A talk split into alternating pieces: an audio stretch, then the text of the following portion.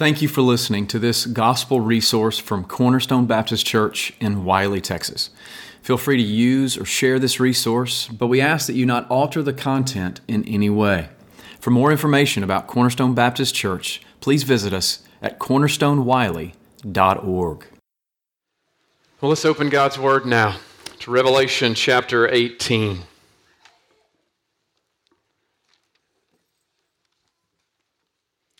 In Revelation chapter eighteen, we see something interesting. We've been studying over the last few weeks the, the plan that God has to pour out His judgment upon the five enemies of God and of His people. And in, in chapter eighteen, we see something of a poetic description of that, a future poetic description of what that fall will be like. And, and it's filled with lament. It, this is very much similar to what we see in the Old Testament prophets as they lament uh, either the, the sins of the people of God or what God is doing in the world. And we see that uh, directed at Babylon the Great. So what I would like to do is I'm just going to read, we're going to break it up into two weeks. So I'm going to read the first eight verses of this. If you would, just follow along in your copy, and then I'll pray for us, and then we'll study it together. So Revelation chapter eighteen, starting in verse one. After this, I saw another angel coming down from heaven, having great authority, and the earth was made bright with his glory.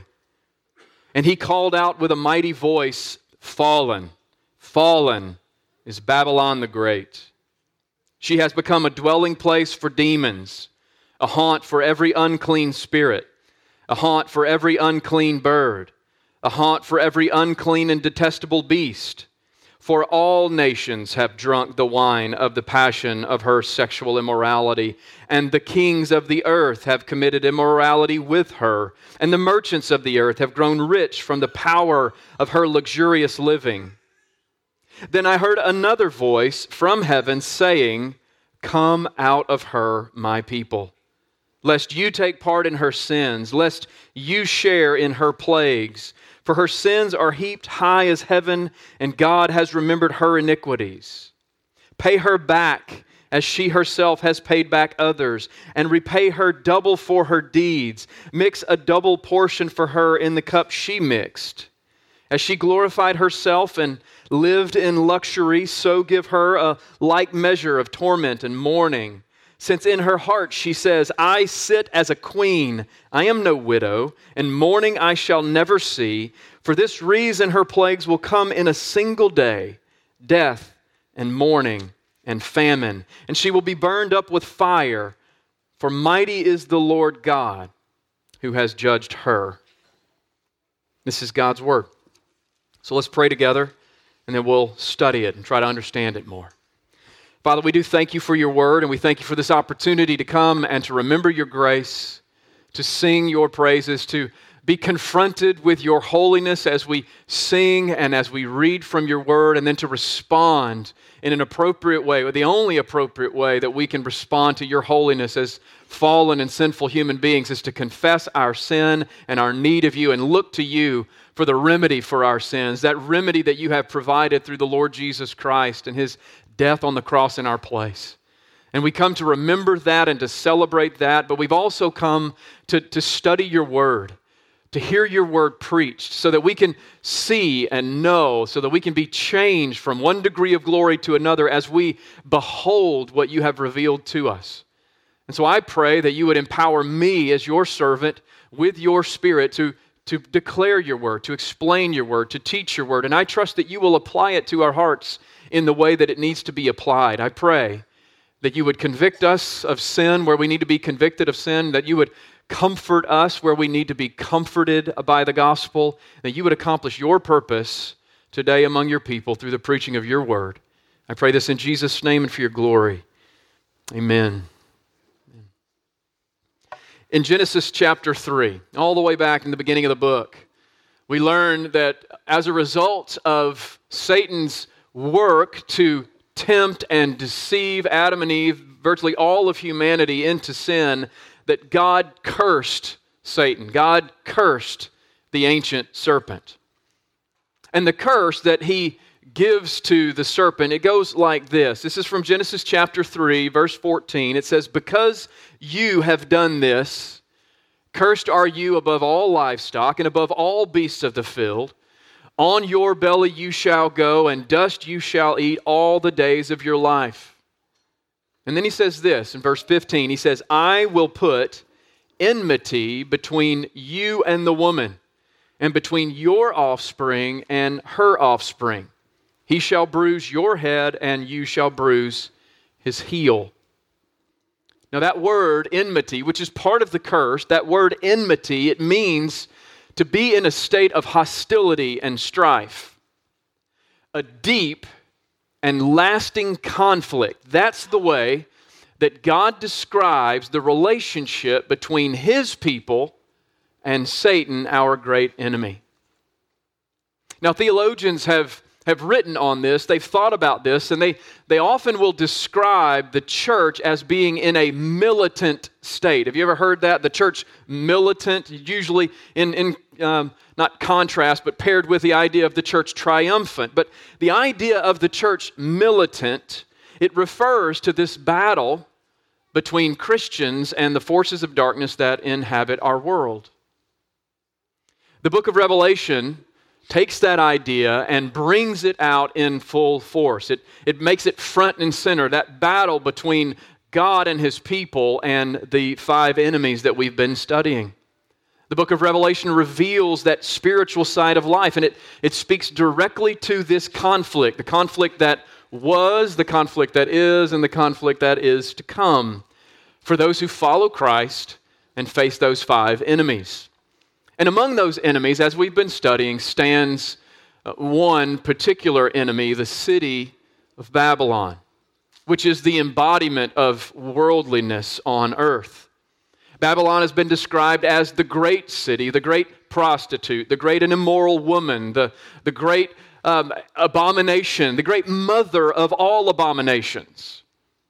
And here in chapter eighteen, an angel has come from heaven to announce that Babylon, this great seductive influence in the world, has fallen. Now, there are two well-known cities in the book of the Revelation. Babylon is used quite a bit more than this other city, but there are two cities that dominate the book of the Revelation. Babylon, obviously, is the capital of the godless world, and then there is Jerusalem, or what we are come. going to come to understand in chapter twenty-one as New Jerusalem, which is the capital city of God and His people. And these two cities, if you will, as the, the book unfolds, we see these two cities. We see one of them rising up, and we see all of the destruction that she causes, and we see all of the influence that she has. And yet, we have this other city, the city of God's people. And these two are at enmity with one another. They are in this state of strife with one another. They are polar opposites. But one of the things that the, the book tells us is that though these cities are prominent and powerful, one of them is going to live forever and the other one is certain to fall. And here in this chapter, we are going to see what that fall will be like. An angel has come to announce the destruction of Babylon, and the angel has also come to warn the church to get out of the city so that we're not caught up in her collapse. So that's our task this morning, is to understand these two things. So let's study the book together. Let's go back. Keep your Bible open if you will. We'll just walk our way through this text. Let's look back at verse one as we begin to understand what Babylon's coming destruction will be like. It says that after this, and that is after the vision that we've been studying, after this I saw another angel coming down from heaven, having great authority, and the earth was made bright with his glory. And he called out with a mighty voice, "Fallen, fallen is Babylon the Great." Now, as we've been studying this book, we've seen this over and over. Angels come into the frame to reveal things, to explain things, to carry out God's purpose. Those angels don't get titles, they don't get names, but they are described in certain ways, and sometimes those descriptions will remind us of other things or other beings. As this new angel enters the frame, we, we learn that it's an angel that has great power, great authority, and great glory. That's a word that is generally associated with the presence of God, both in the Old Testament and in the New Testament, and especially throughout the Revelation. And this description kind of reminds us of one of the angels that we saw all the way back in chapter fourteen. And you can turn there if you'd like, or you can just notate it. In, in Revelation chapter fourteen, verse fourteen, we saw another angel coming down out of heaven. That's a good indication of where this angel dwells. This angel comes down out of heaven. This particular angel rode on a cloud, and he looked like the Son of Man. You may remember that, you may not. But that's a description, I believe, not just of a nameless angel, but of the Lord Jesus Christ coming to bring particular judgment and to, to usher in the harvest that we studied about back then. This angel that we see here in Revelation eighteen is also somewhat reminiscent of, based on the great voice with which he speaks, of what we saw about Jesus in Revelation chapter one, where he was described to us in, in the splendor of that passage, and, and he spoke with a, a voice that was like the roaring of the mighty waters. Now, John doesn't tell us who this mighty angel is, so we shouldn't be dogmatic about it, but the exalted commission that he has to come and declare the fall of Babylon, the great city, and then the fact that he has this unique splendor, it su- suggests to me once again that this is Lord, the Lord Jesus entering into John's vision. And his role is to announce the fall and the destruction of Babylon. And then, then the other angels that are going to accompany him are going to tell us about the lament that the kings of the earth and the merchants of the earth, that they all have. But there is something that we've seen over and over as we've studied this book. John is leaning on other Old Testament prophetic language, and he's drawing that language into his description that we see here.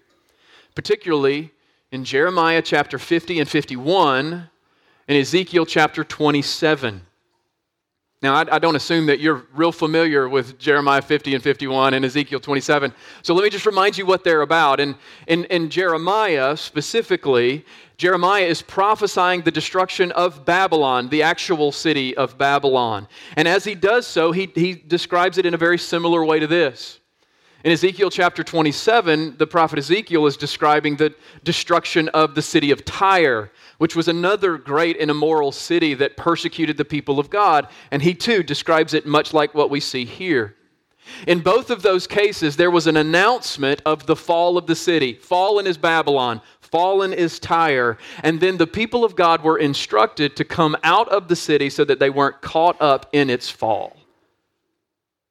Once again, John is taking from that language and he's, he's bringing it into our own context as we look to the future. Now, it was often the case in the ancient Near Eastern world when, when God would declare judgment on a particular city and that judgment would fall, that the city was often allowed to remain. Sodom and Gomorrah is one of those cities that stands out, as well as the city of Jericho. The city was completely fell, but it was often the case that God would, would, would judge the city mainly in the people, and the city was allowed to remain.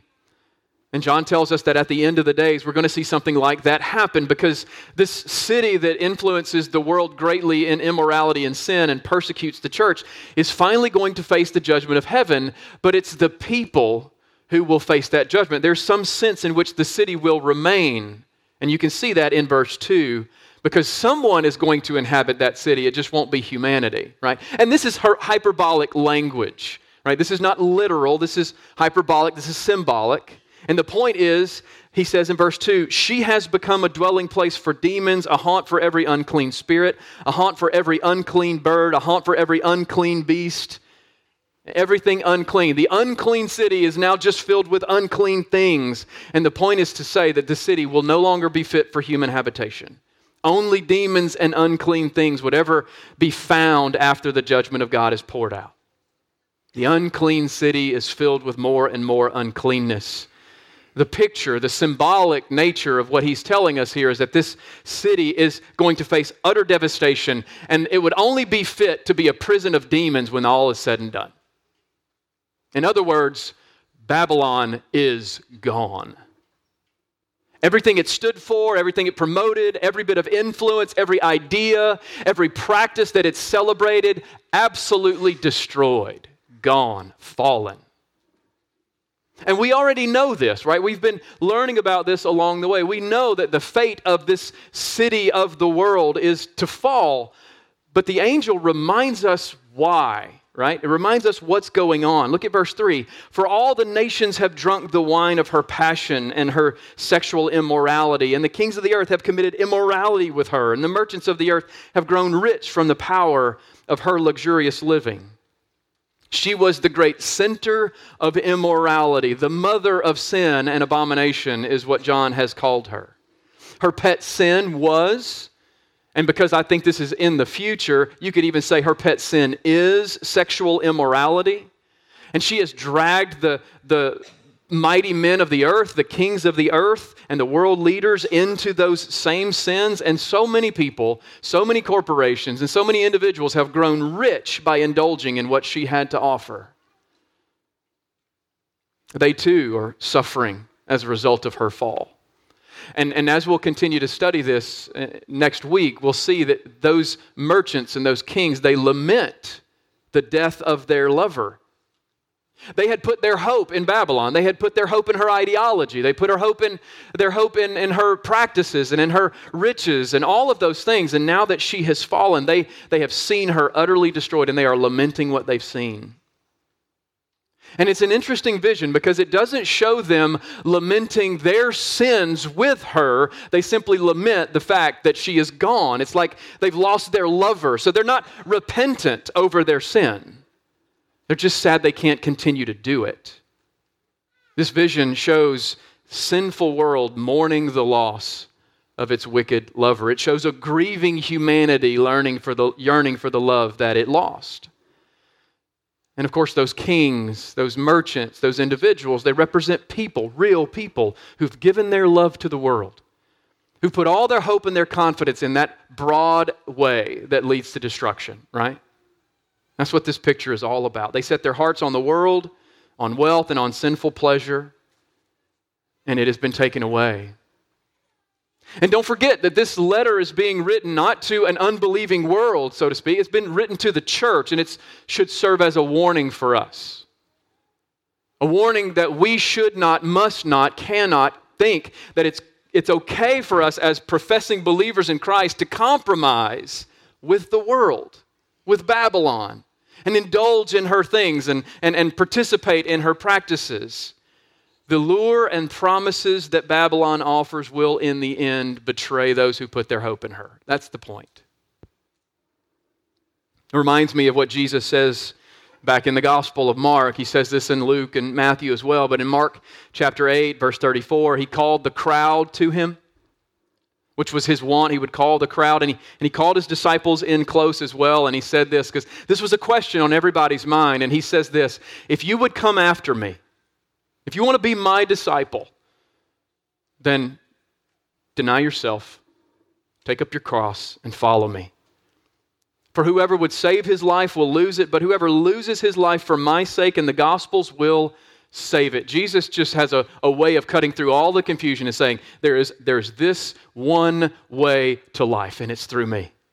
Everything else is going to lead you to destruction. But he goes on and he makes it clear what is at stake between choosing him or choosing the alternative. What does it profit a man to gain the whole world and forfeit his soul? What can a man give in return for his soul, Jesus asks. And then he goes on and he says this, for whoever is ashamed of me and of my words in this adulterous and sinful generation, of him will the Son of Man also be ashamed when he comes in the glory of his Father and with the holy angels. Jesus makes it very clear. You can't have both. You can have him or you can have the world, but you cannot have both. And as Christians, as those who profess the name of Christ, those who put our hope in Christ and what he has accomplished for us, our devotion is a complete and sole devotion to Christ. And not a dabbling in the things of the world or the riches of the world or the pleasures of the world, but a commitment to Christ and his glory and his truth and his path. And the world is not going to give up. The world is not going to stop calling to us. The world is not going to stop tempting us. The world is not going to stop offering us money and sexual pleasure and power and influence and all of those things. But heaven calls for us to turn away from the world and to reject her empty promises. In fact, that's what we see in the very next verse. Look at verse four. As we see this warning to the church, then I heard, John tells us, another voice from heaven saying, come out of her, my people, lest you take part in her sins, lest you share in her plagues, for her sins are heaped high as heaven, and God has remembered her iniquities. Heaven is declaring, come out. And heaven declares to my people, this is a reference to God calling for his children to come out and not participate, not to compromise with the world. This section reminds me of the episode back in, in Genesis, which I mentioned earlier, when, when God sent angels to the city of Sodom to warn Lot about the judgment that was going to fall on that city. Y'all remember that story. It was an, an old story, and Lot had separated out from Abraham. They had chosen different um, pieces of land, and Lot gets caught up in the city, and we know that the city of Sodom was a city of great wickedness, and God sent angels to speak to Abraham, and, and as a result of that, Abraham finds that those angels are now going to go to the city of Lot, for, or not to the city of Lot, but to the city of Sodom, and, and Abraham begins to barter with those angels, asking for God to be merciful, and well, long story short, God sends those angels to Sodom, and he they come to Lot, and they warn Lot to take your family and get out of the city. Take them now and get out of the city, because the city was going to face fire, and God didn't want those individuals to succumb to that particular destruction. And even though they eventually did leave, at least physically they left, the story tells us that Lot's wife looked back longingly to the city that she just left, and as a result, she perished along with the city. The verb that John uses here, come out of her, it's not a suggestion. It's a command. Come out of her. This is a command for Christians to move out, to depart from Babylon so as not to be caught up in her sins, so as not to be caught up in the destruction that is to come. And once again, this is language that's similar to what we see in the Old Testament prophets. Isaiah said this to the children of Israel, leave Babylon, he says emphatically. Jeremiah told them, come out of her, my people, run for your lives. It's the same instruction being given here to the church. Now, what exactly am I saying, right? I don't believe that we're being commanded to leave every city, right? Every, no, get out of Dallas and go live out in the county. I don't, I don't think that's what's going on here. I don't believe that what God is calling for us to do here is to live in isolation from the rest of the world. We're not about to start a new Reformed Baptist, you know, convent or monastery or anything like that. I don't believe that that's what God has called us to do. Maybe we can think about it this way. The danger is not the fact that we live in a city, but that the city lives in us. The point is that we must turn and flee from the temptations to sin that are associated with the city and the worldliness found therein. Jesus told his disciples when he sent them out to preach good news, you remember that? He sent them out to preach, and he said to them, he said, whatever house you enter, stay there, and from there depart. And wherever they do not receive you, when you leave that town, shake off the dust from your feet as a testimony against them. Now, I know this is not a perfect, you know, biblical illustration of what we're seeing here, but there's there's a similarity to this. There, there will come a time in our lives as believers when we make we have to make really hard choices about where we're going to live, about how we're going to educate our children, about what job we're going to accept, about how we're going to spend our time and spend our money. And, and we have to make those decisions not with a priority being placed on, on what is going to make us the most successful in this world, or what's going to make us most loved and liked by our neighbors and friends, but what is going to honor Christ the most. What is going to put us in a position to be faithful to the Lord Jesus and what he's called for us to do and, and commanded us to be? We have to make these decisions. And we're being warned here in this text that one of those decisions has to include putting up a barrier in our heart and in our life to the influence that the world would have upon us. Those decisions should be made placing a priority on our relationship to Christ and His Word and even His church. Even His church. We have no choice to live but to live in this world, but like Paul tells us, we are not to be of this world, right? Our allegiance is to Christ and to His kingdom, and that means that we have to break from the sins of the age, to reject the idols of our culture and the lifestyle of our time. Now, last week, we learned from Jesus that our beliefs, remember, we, we looked at the Sermon on the Mount and the, and the, the two paths narrative there, the, the story about the narrow way and the broad way, and we learned that our beliefs, our faith commitments are taking us somewhere. They're leading us somewhere. The broad way leads to destruction, and that's the path of the world. The narrow way leads to life, and that's the path of Christ. And being faithful to Christ will not make us popular with this culture.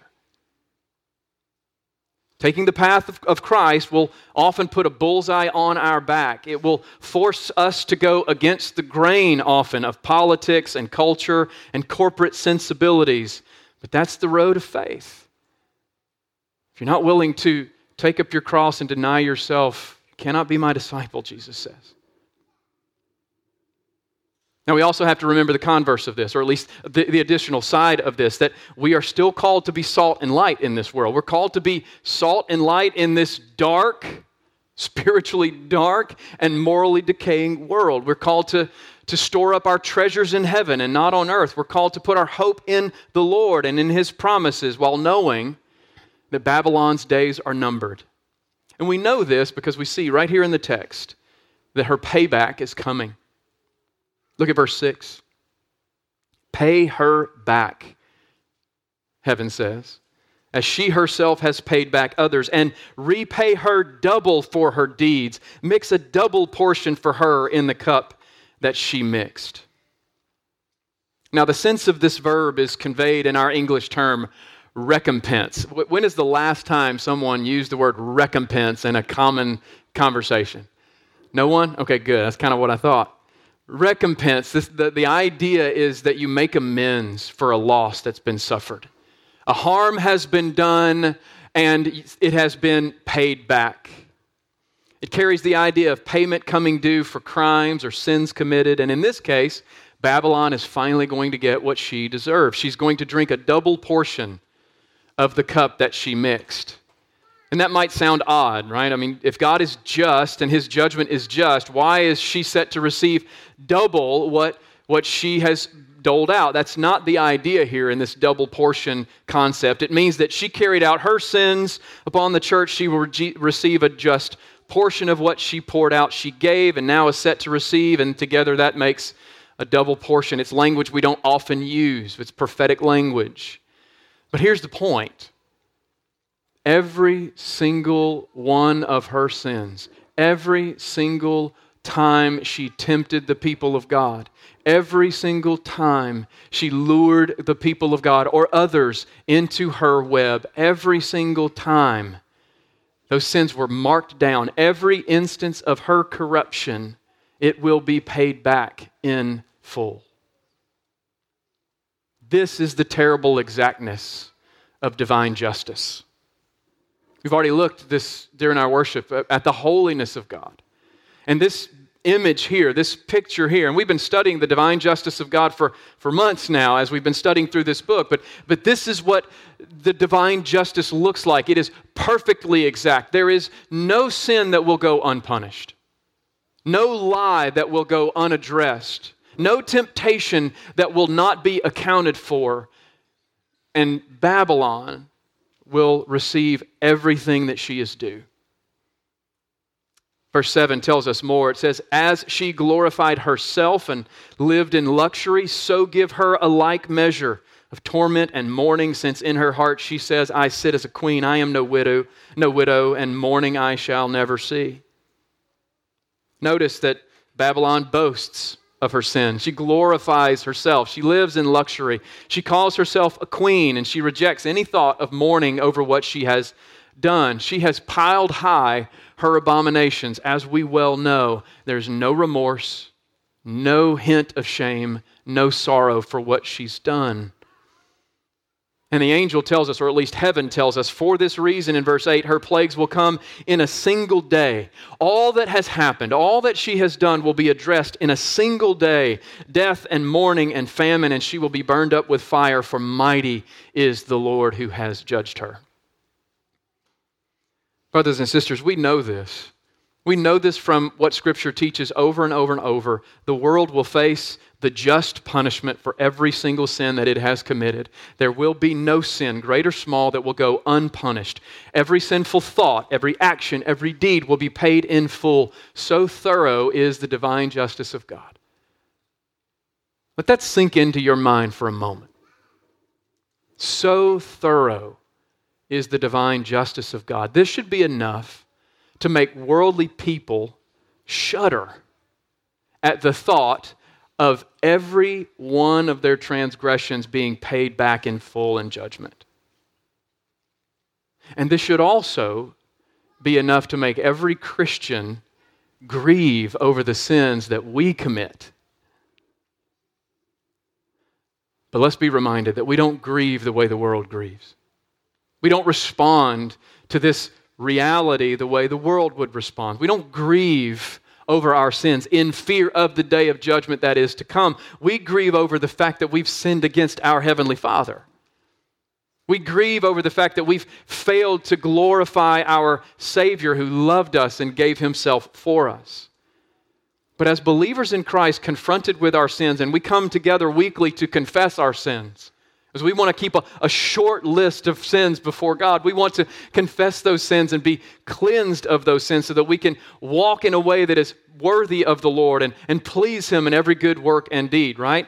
But when we do sin and we think on our sin and the exactness of His divine justice, we should be reminded that we don't fear the judgment of God. And the reason we don't fear the judgment of God is because when the Lord Jesus Christ went to the cross, the Bible says that He took upon Himself the sins of all of us, and they were nailed to the tree. Jesus didn't just set a good example for us in what sacrificial love looked like. Jesus didn't just die to give us a picture of the love of the Father.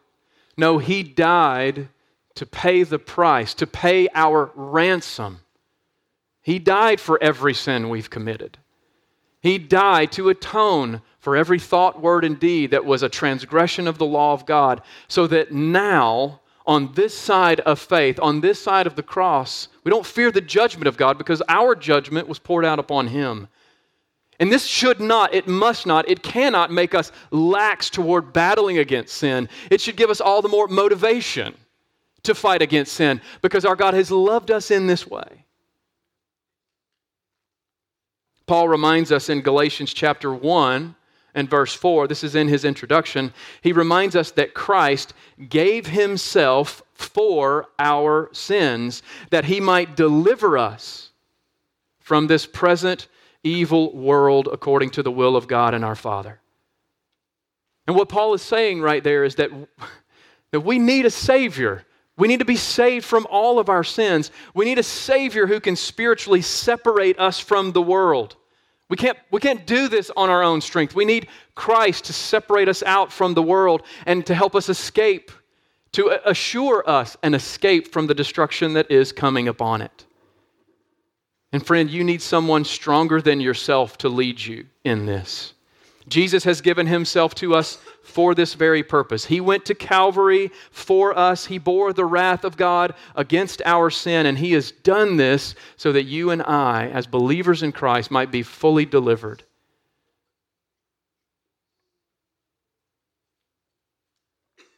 The destruction of Babylon is sure to come, and we're going to continue to study this. We'll look at it again next week. It's sure to come, and believers are instructed to get clear of the borders of the city.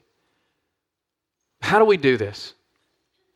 We've been studying this for weeks, and I've been kind of spacing out certain uh, concluding applications for how we can respond to what we're seeing, because we're studying the same thing kind of over and over and over again. I'm sure you saw that along the way. And I'm not trying to diminish the things that we've said in weeks prior, but what can we look at today? What thought or idea can we take from Scripture that can help us to distance ourselves from the borders of Babylon? Here's one. By keeping our minds fixed on a different kingdom. By keeping our minds fixed on a different kingdom. I mentioned earlier in the introduction that the, the book of Revelation is dominated by two cities. You could think about them as two kingdoms, the kingdom of this world and the kingdom of Christ and his people. And oftentimes what happens is that on Sunday we're reminded of the glory of Christ and we're reminded of the truth of the gospel and we're, we're reminded of the battle that we're facing, and, and we come here and we confess our sins and we celebrate the gospel, and then we go back into the world and that kingdom of this world just tempts us along the way. So what can you do when we do on Monday through Saturday? Well, we can keep our minds fixed on a different kingdom. And Paul helps us out with this. In Colossians chapter three, he tells us, "If then you have been raised with Christ, seek the things that are above, where Christ is, seated at the right hand of God. Set your minds on things that are above, not on things that are on the earth, for you have died, and your life is hidden with Christ in God." Paul tells us here to fix our minds, to fix our gaze upon Christ and upon his kingdom. And in the context, he's telling us to do this in order to overcome the brokenness of the world, in order to overcome the temptations of Satan. Now, some of us will, will try to go about that by de- deciding that we need to put all of our energy into developing strategies and, and ten, point, uh, ten ways that we can do this and, and seven methods to doing this. And we can put all of our energy into developing strategies that can help us avoid this worldly kingdom. And this can very quickly become legalism. Some of you have experienced this, and you can nod and say amen to that. Some of this can very quickly become legalism. And notice that that's not what this passage is teaching us to do. Paul doesn't list out a, a, a dozen ways for us to keep our minds pure. He just tells us, because of who you are in Christ, this is where your mind must go. You don't belong to that kingdom anymore. You belong to this kingdom. This passage teaches us to put our effort into seeking the kingdom above, the kingdom of God, so that there is no room left in our hearts for the world. Notice right out of the gate, I mentioned it, you don't have to turn there, you can. In Colossians three, verse one, he says, "If then you have been raised with Christ, if then, since you have been raised with Christ, seek the things that are above." He does not tell us this. He does not say, in order for you to be raised with Christ, seek the things that are above. And you might think, well, that's not a big deal. Yeah, it is. That's the difference between the gospel of grace and the, the bad news of human effort, legalism. He doesn't say, in order to seek the things that are above, in order to be raised with Christ, seek the things that are above. He says, because you have been raised with Christ. Did you raise yourself? No. That's the work of God in you. We've been born again by the power of the Holy Spirit. That dead heart that we had in us has been made alive. We've been made alive together with Christ, and this is God's doing. It is his work, and it is all of grace. And because of that, because of what he's done for us, our motivation, our grace-fueled motivation is to seek the one who saved us.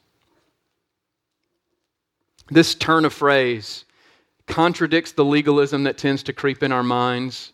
This passage and many others declare to us that the way to be free from the power of sin is not ultimately through our human effort, but through a grace-fueled longing for more of Jesus. More of Jesus. More of Jesus. If you spend any time with Russ Rice, I promise you he's told you that.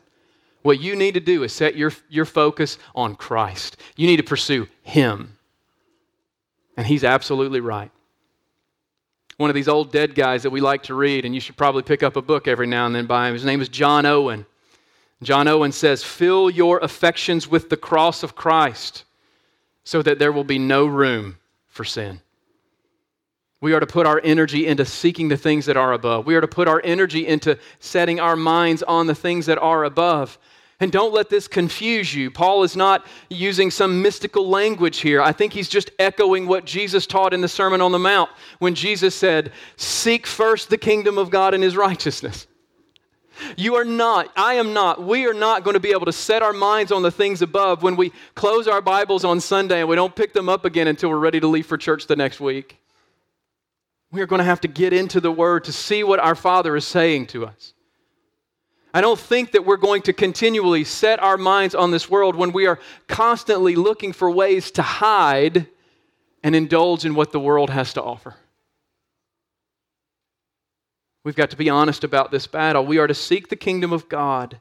That involves our mind, it involves our heart, it involves our life. We set our mind on the things above when we commit ourselves to seeking God's glory in how we live rather than our own glory. We seek the things that are above and set our mind on the things that are above when we study and obey God's word rather than studying and obeying the dictates and ideals of our culture. We set our mind on the things above when we walk in God's ways rather than walk in the ways of the world. And this means a daily battle. Remember what I started with, that idea of us being at enmity, that the church militant idea. This means that we are going to have a militant effort in wrestling our hearts away from the shiny temptations of twenty-first century American culture, and so that we can fix our eyes and our hearts and our hope upon Christ, the author and finisher of our faith. But that's the battle. It's between Christ and the world. Can we do this? Of course we can. It's all over the New Testament. Of course we can. We've been crucified with Christ, Paul tells us in Galatians two. We've been crucified with Christ. It's no longer we who live, but Christ who lives in us. By faith, we've been raised to live a new life, a new life in Christ, a new life like Christ. We have the Spirit of God and the Word of God and the people of God to convict us and guide us and help us and encourage us to keep our minds on a heavenly Jerusalem as we flee from the temptations of Babylon like Christian with our fingers stuck in our ears. Are any of us going to do this perfectly? No. No. And we're not called to do it perfectly. We're called to be faithful. Let's do this faithfully. We will stumble along the way, and when we do, God's grace is there to lift us back on our feet. We never grow beyond our need of God's grace in this life or the next. We remember that God's love for us is not based upon our merits. God's love for us is cemented into His grace. And we confess our sins to God. Maybe we confess our sins to one another. We repent of that sins. We seek the guidance of Scripture, and we refocus our lives on our King and on the kingdom that will not and cannot fall. Let me pray and ask the Lord to help us with that. Father God, I thank you for your word. I thank you for this passage that we've been studying and learning about, and and Father, I thank you that you have given us this so that we can know what is to come and we can be prepared for it, at least as much as we are willing to prepare ourselves, and you are as well. Father, I thank you for this time, and I pray, I pray that you would help us this week to keep in mind these truths and to set our minds on you and upon your kingdom and upon your truth. Father, I pray that you would guard us and guide us, that you would accomplish your purpose in us, and that you would help us to walk faithfully. Let this be a day where we turn a corner in our growth and maturity with you so that we come to understand that it's not simply through our human effort and our ten-point methods, but it's by focusing upon Christ that we're going to stay faithful. Help us, Lord, we pray. In Jesus' name, amen.